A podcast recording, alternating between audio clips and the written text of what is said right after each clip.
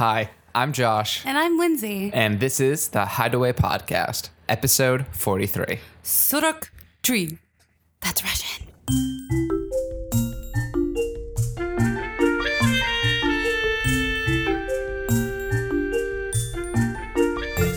So this week we're going to do something a little bit different. Usually we we talk for about 10 minutes and then we interview a guest, but today we're going to talk for a little bit longer. We're modeling it after one of my favorite podcasts called The Weeds, which was uh, started by Ezra Klein and Matt Yglesias and Sarah Kliff. And the way their podcast works is the hosts talk about various different topics in the news. They specifically talk about politics, but we're going to talk about circus and we'll try to dive deep into the weeds of a few different issues. We're going to talk about NECCA. We're going to talk about Cirque du Soleil buying Blue Man Group. We're going to talk about a new Spiegelworld show, a new show that we're producing in Vegas. And at the end, we're going to talk about somebody else's writing, actually, an article that Circus Albrecht, who's a well known circus author, wrote. Ernest Albrecht. You said Circus Albrecht. Oh, not Circus Albrecht, Ernest Albrecht. if his name was Circus Albrecht, that would be amazing. We're going to talk about his article, Whither Thou Go, which is, you know, sort of about circus and the demographics in the US and what's going to happen. If you like sort of this setup of us chatting, let us know. We'll do more episodes like this. If you don't, just ignore it. Yeah, ignore it and uh, you know let us let us know what guests you want on. We have some good guests lined up this fall. Sorry that we've been a little bit MIA. Lindsay and I have been planning our wedding, which is now less than a month away. Less than a month away. It's really like planning a show. It's a lot of work. And uh, if you're thinking about eloping, you should elope. All right, well, let's dive right into it. So, I think a lot of people have been hearing about drama that's going on at the New England Center for Circus Arts up in Brattleboro, Vermont. We coincidentally were actually there last Wednesday. We were driving up to New Hampshire, and I was like, Lindsay, let's go stop and see this new building that Elsie told us about on her podcast episode just two months ago. Elsie Smith being one of the co founders of the organization. And we went up and we visited the space, and it was beautiful. It's this massive, sort of big warehouse, not dissimilar from the ENC buildings up in Montreal. Really impressive what they've they've put together. But not all good news coming out of Brattleboro. What have you heard, Linz? Well, it seems like the board of directors decided to separate from employment, is how they put it, Elsie and Serenity, the two founders of NECCA. And because of that, coaches and students have all been walking out and quitting, and some board members as well. Why do we think they got fired?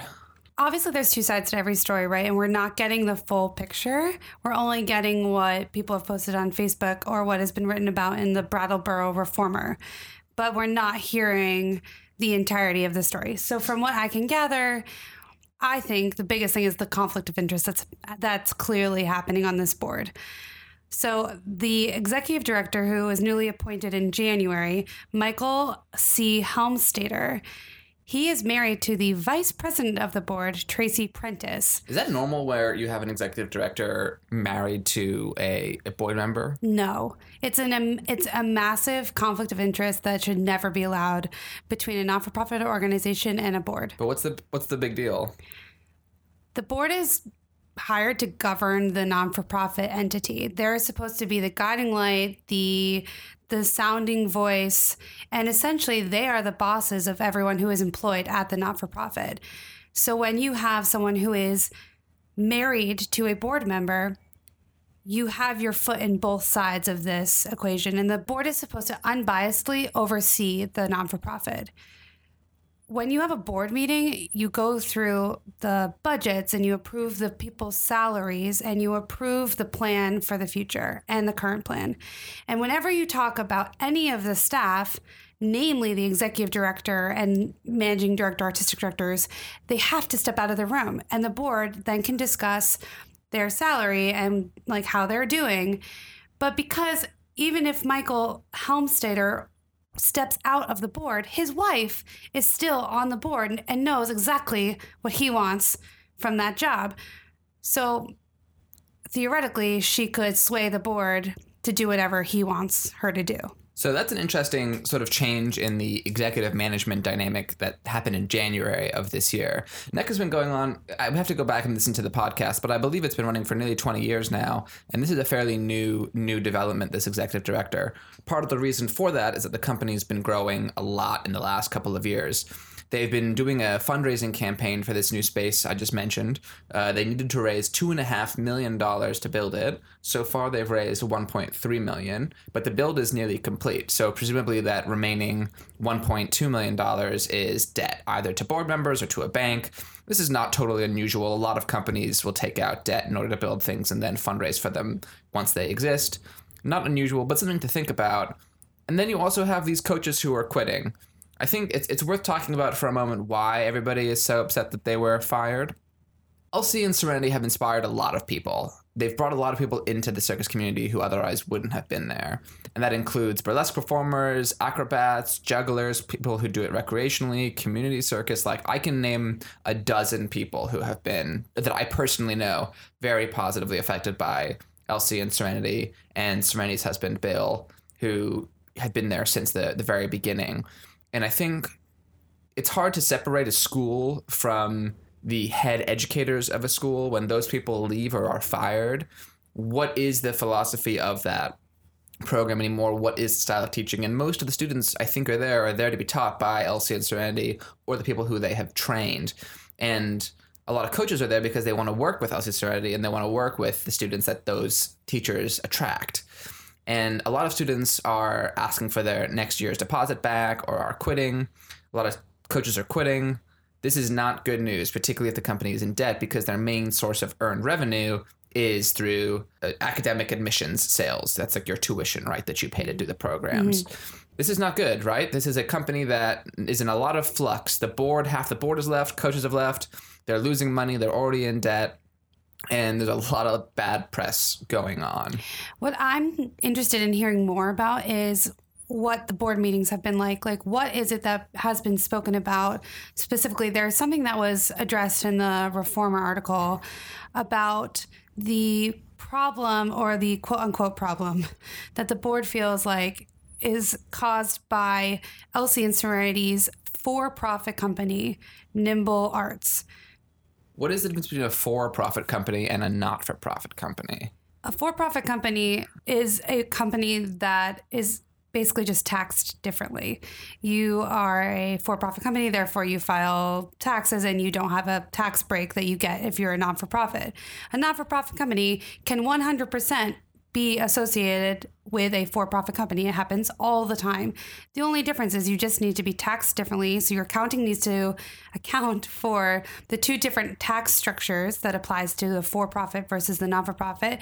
And you just legally have to have the two entities set up as a for profit and one as a non for profit, and how they speak together just has to be laid out legally. I thought what's interesting is the board has not said much, but they've said like that's a main reason why uh, Elsie and Serenity were terminated because of the relationship of their for profit company, Nimble Arts, with the not for profit company, the New England Center for Circus Arts.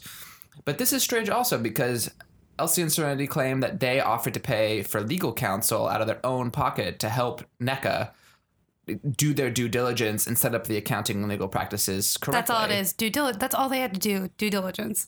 But it's not easy. I mean, Lindsay and I are both on boards. I'm on the Circus Smirkus board, and Lindsay's on the board for the New Dramatists and also for the Debate the Society. Debate Society, which are two theater companies in New York. And it's a lot of work being on a board, and it's a lot of responsibility. And the governance of a board is a really, really, really important thing. And I was a little appalled to hear that so many of the board members have quit in the last few weeks, probably because of internal disputes. But the way a board works is that you all vote, and you know, it's not dissimilar from Congress or the government or something where the people in charge, you know, the the executive, the president of the board, the vice president of the board, get to sort of set the agenda. But then everybody votes on it and you say yay, nay, or you abstain.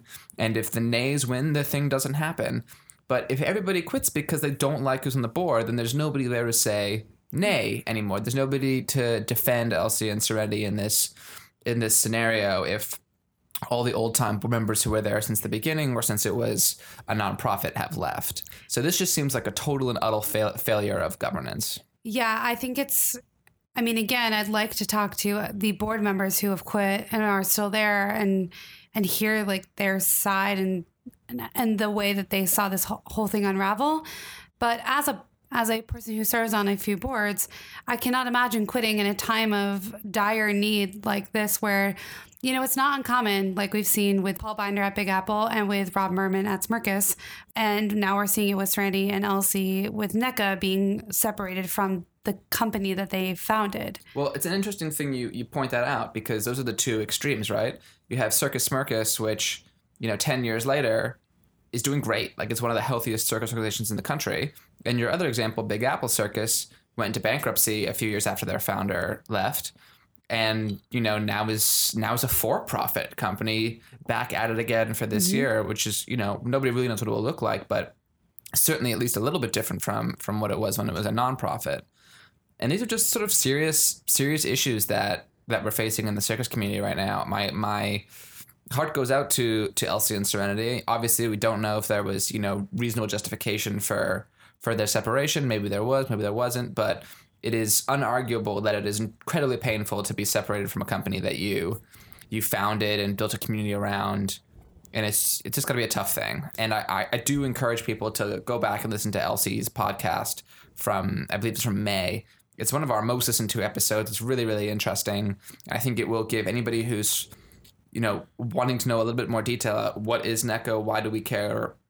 What is this thing? A little bit more uh, information. Another aspect that we haven't really mentioned is the the apparent incompetency of Michael Helmstater as executive director of NECCA. Mm. Um, you know, again, like I've never met him, I've never worked for him or His with information's him. not even on the website his information's not on the website. I mean, I don't know anything about him. So I'm all, only going on hearsay, but it does seem like he maybe isn't the right choice for the job. And an organization can only thrive when the staff and the board are working together to do what's best for the organization financially and as well as the people who are coming to the organization. And it it seems like when people went to the board to talk about his inadequacy, they were threatened to be fired, which is another example of how you know the, this massive massive conflict of interest with your wife on the board and your husband being the executive director. So it just seems like a really tough spot. It seems like they're talking to a lawyer to see what legal action they can take. You'd think there would be some. I mean the there are some pretty strict rules governing non for profits and what their boards are allowed to do and how their executive management is supposed to work. And those rules exist because they get such crazy tax breaks for being nonprofits.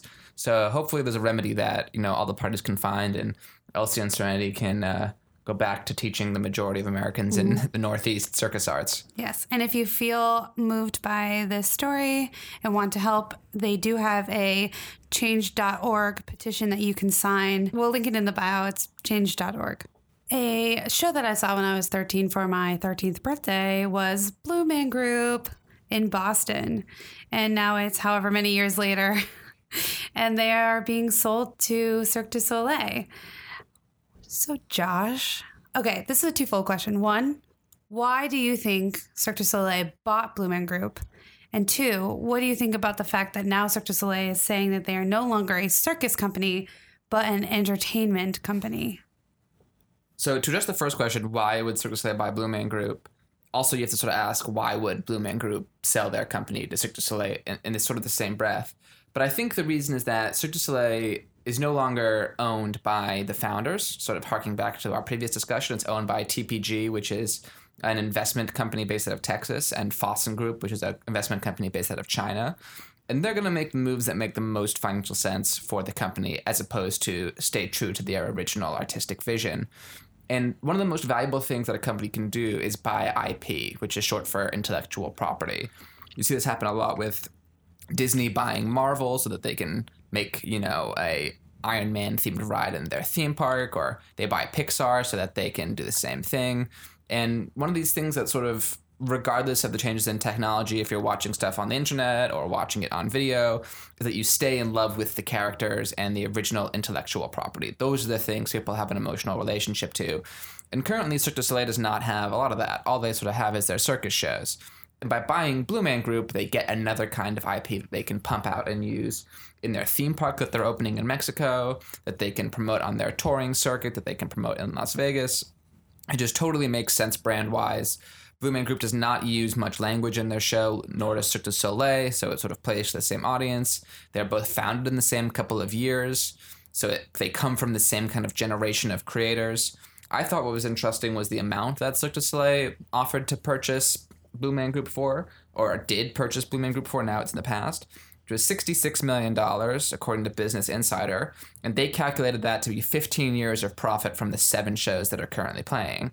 So my guess is, if you're Cirque du Soleil and you're taking the Blue Man founders into a room, you say to them, listen, guys, like, you've made this amazing thing, it's lasted so long, but really, how many more years is it going to last? Five, ten, fifteen years? Then what? And uh, Cirque du Soleil's answer is, we can make this thing grow. We can make new shows. We can put it in theme parks. We can do all these things. And we'll pay you the equivalent of 15 years of profit, which you probably get anyways, if you let us grow this grow this company and take it and buy it. And it's probably a pretty hard thing to turn down, right? Like you spent your whole life doing Blue Man, now you get this great payday. I think it totally makes sense for everybody who's involved. To answer your your second question, what does Cirque du Soleil's statement about not being a circus company mean anymore? Is uh is pretty crazy. Daniel Lamarre, who is the Cirque du Soleil president, told the New York Times that the quote acquisition of Blue Man for us is kind of a breakthrough to make clear to people that Cirque is going from a circus company to becoming a global leader of entertainment. Which is interesting, right? We all sort of knew this was happening with the theme park, with the NFL experience, but kind of sad, right? Like it's not really a circus company anymore. They do more things than circus. We always sort of knew that. Many Americans who were very pro the ringling style of traditional circus would have said Cirque du Soleil isn't a circus period. Lindsay and I have said in the podcast that we think most people think of Cirque du Soleil as its own separate category from circus. And Cirque is now saying that they sort of agree with that view and that they are more general in the way that Disney is. And I think that's who they're they're modeling after and going after. It it's a pretty strong statement to say. Like, what is circus, right? If Cirque du Soleil is not circus, what does that mean? Speaking of other news about recent podcast guests, Ross Mollison announced a new workshop for one of his shows with Steven Hoggett. Can you tell us a little bit about that, Lindsay? It's a new show that they're workshopping with private presentations at St. Anne's Warehouse later this month. It's called Heroes, and it's being directed and choreographed by Steven Hoggett, whom people might know from Curious Incident of the Dog in the Nighttime, which is a Broadway play, or he just did Harry Potter and the Cursed Child over in England. But he did my favorite play um, that I've seen in a while called Let the Right One In, which is about a 13 year old vampire. And it, it was really incredible to watch, and I think it definitely influenced us on Slumber. And then the show Heroes is being written by Enda Walsh, who I'm not super familiar with, but I think was the playwright on Once and a show called Lazarus, which was a David Bowie musical that they did at New York Theater Workshop. Um, you know, this press release is a confusing one because. First of all, press releases work for anyone who doesn't know this. I did not know this until we started working on our own shows. But the press releases that you see on BroadwayWorld.com or Playbill or really anywhere, you write your press release for your own show with either your in-house press agent, your in-house writers, or your press team, and then they send that out to these news outlets. And if you're lucky, they change a few words, but normally they they just post what you've given them. So knowing that, I just love some of the language in this in this press release. My favorite because Ross clearly is very very good at language and using it to his advantage. So my favorite line of the whole thing is Spiegelworld's impresario extraordinaire Ross Mollison said. It's really amazing. I want Ross to come up with my title. But anyway, it seems like this show is a mix of theater and circus, which you know, as we all can can attest to, and we've talked about before, blending those two genres is very hard.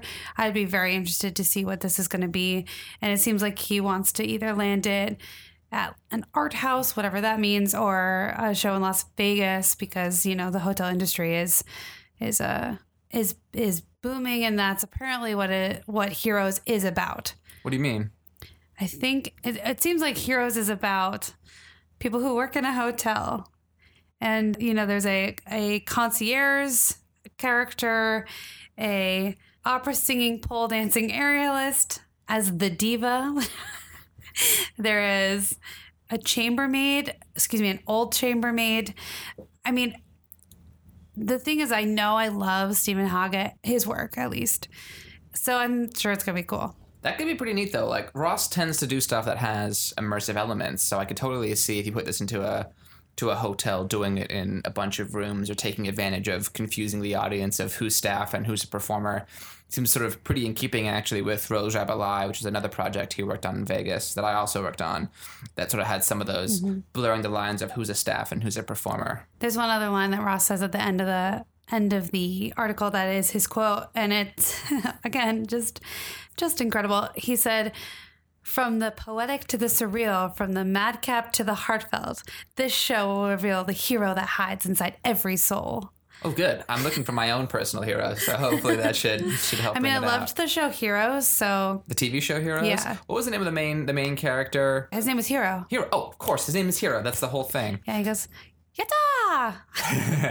that was my favorite. Okay. Nice. Speaking of shows in Vegas, we teamed up with some amazing people to associate produce a new show called Miss Behave Game Show. Well, it's not new, but it's new for America and then new for Vegas. Josh, what's what's the show about? Well, the show is about everything and nothing, really. It's a game show, and the idea is that this host, Miss Behave, uh, separates the audience into two groups people who have iPhones and people who don't. And then those two teams play really ridiculous games, sometimes a little bit like Whose Line Is It Anyways, sometimes just really silly, like last person to sit down. Um, I'm doing a terrible job explaining it, but basically these are really, really fun games that get the audience to do really, really crazy things and interact, and there are no rules. And it's just, you know, I saw it when I was in New York nearly a year ago. If you go back to the October episodes of our podcast, you can hear me my my opinion of seeing it when we weren't involved with it at all, which was that it was amazing. We were so excited to become part of the team that's bringing the show to Vegas. It's in Bally's right now. Right now, it's in previews. It will open at the end of this month. Uh, It stars Brett Pfister who's also a podcast guest we had previously. And if you're looking for something that's a little bit adult, really funny, sort of challenge your preconceived notions of what is a show in Las Vegas, then this puppy is for you. Uh, it's got previous cast members from Absinthe and La Soiree, so if you sort of like the the high end adult variety circuit, this should be right up your alley. When I've gone to Vegas for my 21st birthday and my 25th birthday, I saw so I saw Love for my 21st birthday. The Beatles show. and I saw Absinthe for my 25th. And my 21st self, before she knew that she loved circus, was sitting in love, had a bit too many drinks, and fell asleep. Oh, that definitely will not happen at Miss Behave Game Show. And I think if I fell asleep during Miss Behave's game show, like I'd lose like 25 points for my team. And it's just a show that you just can't fall asleep in. so it's a really, I think what's great about the show is that you can go and just have a good time. You don't have to, it's nothing more than that. Like you just go, enjoy yourself, do whatever you want, have a drink, bring your friends. And it's like a very low commitment show. And I will say the, the part of the reason why we were excited to do it is because the venue it's in has a pretty low seating capacity. If you go see like Ka, which is a Cirque du Soleil show at MGM, the audience is three and a half thousand people. This show is a, just under 200, so tickets are pretty hard to get, and the first week and a half have been totally sold out. So uh, if you're interested, definitely go online, Miss Behave Game Show, snag your tickets before you get to Vegas. But we certainly recommend you go and see it. But there is another show that's actually opening in Las Vegas right around the same time as Miss Behave, Circus 1903. which we've talked about on a previous podcast. Basically, it's a circus show, quote unquote circus show. I mean, it is a circus show with a story, and it's really slow. It's really good for families. Uh, I'm I am excited to see how it does in Vegas. It just would not be my choice. Like I feel like that show would be great to do a sit down in like Chicago, Los Angeles, Boston, something like that kind of a city. Las, Las Vegas, I'm not quite sure about, but it is there. It's opening at the Paris Hotel in a, in a week or two. So if you're in Vegas, go see Miss Behave. You can see Circus 1902. Is it Circus 1903? 1903. Circus The following day. The following day. It's actually going to the theater that Jersey Boys was in, which has been dark for a year. So you know they're going to a much more traditional sort of musical musical house in Vegas. And to Lindsay's point, you know it's it's tough when you're bringing a show to Vegas because you got to ask yourself what makes this show different from all the other shows and who is the audience for for our show. And I'm telling you, Miss Behave is nothing like you've ever seen before. Circus 1903 as a choice confuses me a little bit just because you're going to be going up against the nine or seven or nine Cirque du Soleil shows, Le Rêve, Absinthe. Like you got some serious competition as a circus show. So we wish them the best of luck. But if you're in Vegas, go see go see Miss Behave. Misbehave. Miss Behave also, just to further entice you, was you know Amy Saunders is the is the woman behind the creation of the show. She is Miss Behave, and she's brought it to the fringe festivals over in England and as well as around Australia and is always the winner and the like sellout hits. So now you get to see her in America in this amazing show with one of our good friends, Brett Pfister. So if that doesn't convince you, then I don't know what would. And we'll be bugging you guys about it for many episodes to come. So Yes. if we don't convince you this time around, hopefully we'll convince you on episode 44, 45, Yes. and 46. Something else is I feel like the New York ecosystem of circus and variety is constantly changing, especially in this past year and a half. And whether it's for good or for bad, it's changing. And Webster Hall just announced that it's closing. And that was a venue that served as a, a home ground for a lot of variety shows and circus performers. I think it's definitely sad news, especially because it's not a traditional theater. It's down on the east side. It's not in the Broadway box. It's a cool nightclubby venue. And I know a lot of shows that went there. So the fact that that's closing, I think it can be depressing to like think about all these things that are closing, especially if you're a circus performer or in the circus ecosystem. But I also feel like we are at the precipice of a change of circus and it's always scary i think when that's about to happen but what's exciting is what's coming next and i That's don't that's a great think segue. Th- yeah, that's a great segue to talk about the Ernest Albrecht article, "What Whither Thou Ghost." Is it ghost or go? Go. Whither Thou Go, where he talks about the future of circus in America. And, you know, I think you and I might have different opinions on this article. We haven't talked about it yet until No. we saved our opinions until this. Well, I'll, I'll go first on my opinions Okay. since I, I, I know what my conviction is. Okay. I I loved this article. I thought this totally totally nailed a lot of what's going on, and oddly enough, actually harked back to a conversation that we had with Lauren Eislinger about what's going on in Australian circus, which is that there's essentially a demographic shift happening with two kinds of circus companies. That if you are living in a city, you are lucky to see one kind of circus, and if you are living in a rural area, you're lucky to see another kind of circus. And it's unlikely that people living in those areas will see the other kind. So, what do I mean by that? What does Ernest Albrecht mean by that? Basically, if you live in New York or Chicago or LA or Boston, you're going to see shows that come to BAM, shows that go to Lincoln Center, shows that are built for theaters and are likely European contemporary circus because that is what's built for theaters these days. And that's only furthered by the fact that New York City has banned circus animals, and other cities like LA are banning circus animals. So, bringing a show like UniverSoul, for example, that's come many years in a row, it's going to be harder to do for the community that lives here. On the flip side, if you're living in Idaho or you're living in Texas and it's a big open sprawling place with a lot of open land, it's much more likely you'll see a touring tented show like a mud show or a bigger one like Cavalia. And these are shows that do have animals that have a much more traditional bent to them. And the ticket buyer is different. The ticket price is lower. These are people who are going with families as opposed to going sort of for an art date, which maybe you'd go to Lincoln Center for. And that's sort of what's going on with circus for the next couple of years. And it's not happening just here, it's clearly happening in Australia as well. And I think the way Ernest Albrecht lays it out is actually a really smart way to think about it and to sort of think about the challenges of of you know this divided circus community and, and nation. So here's my opinion. I totally agree with pretty much everything you said to varying degrees.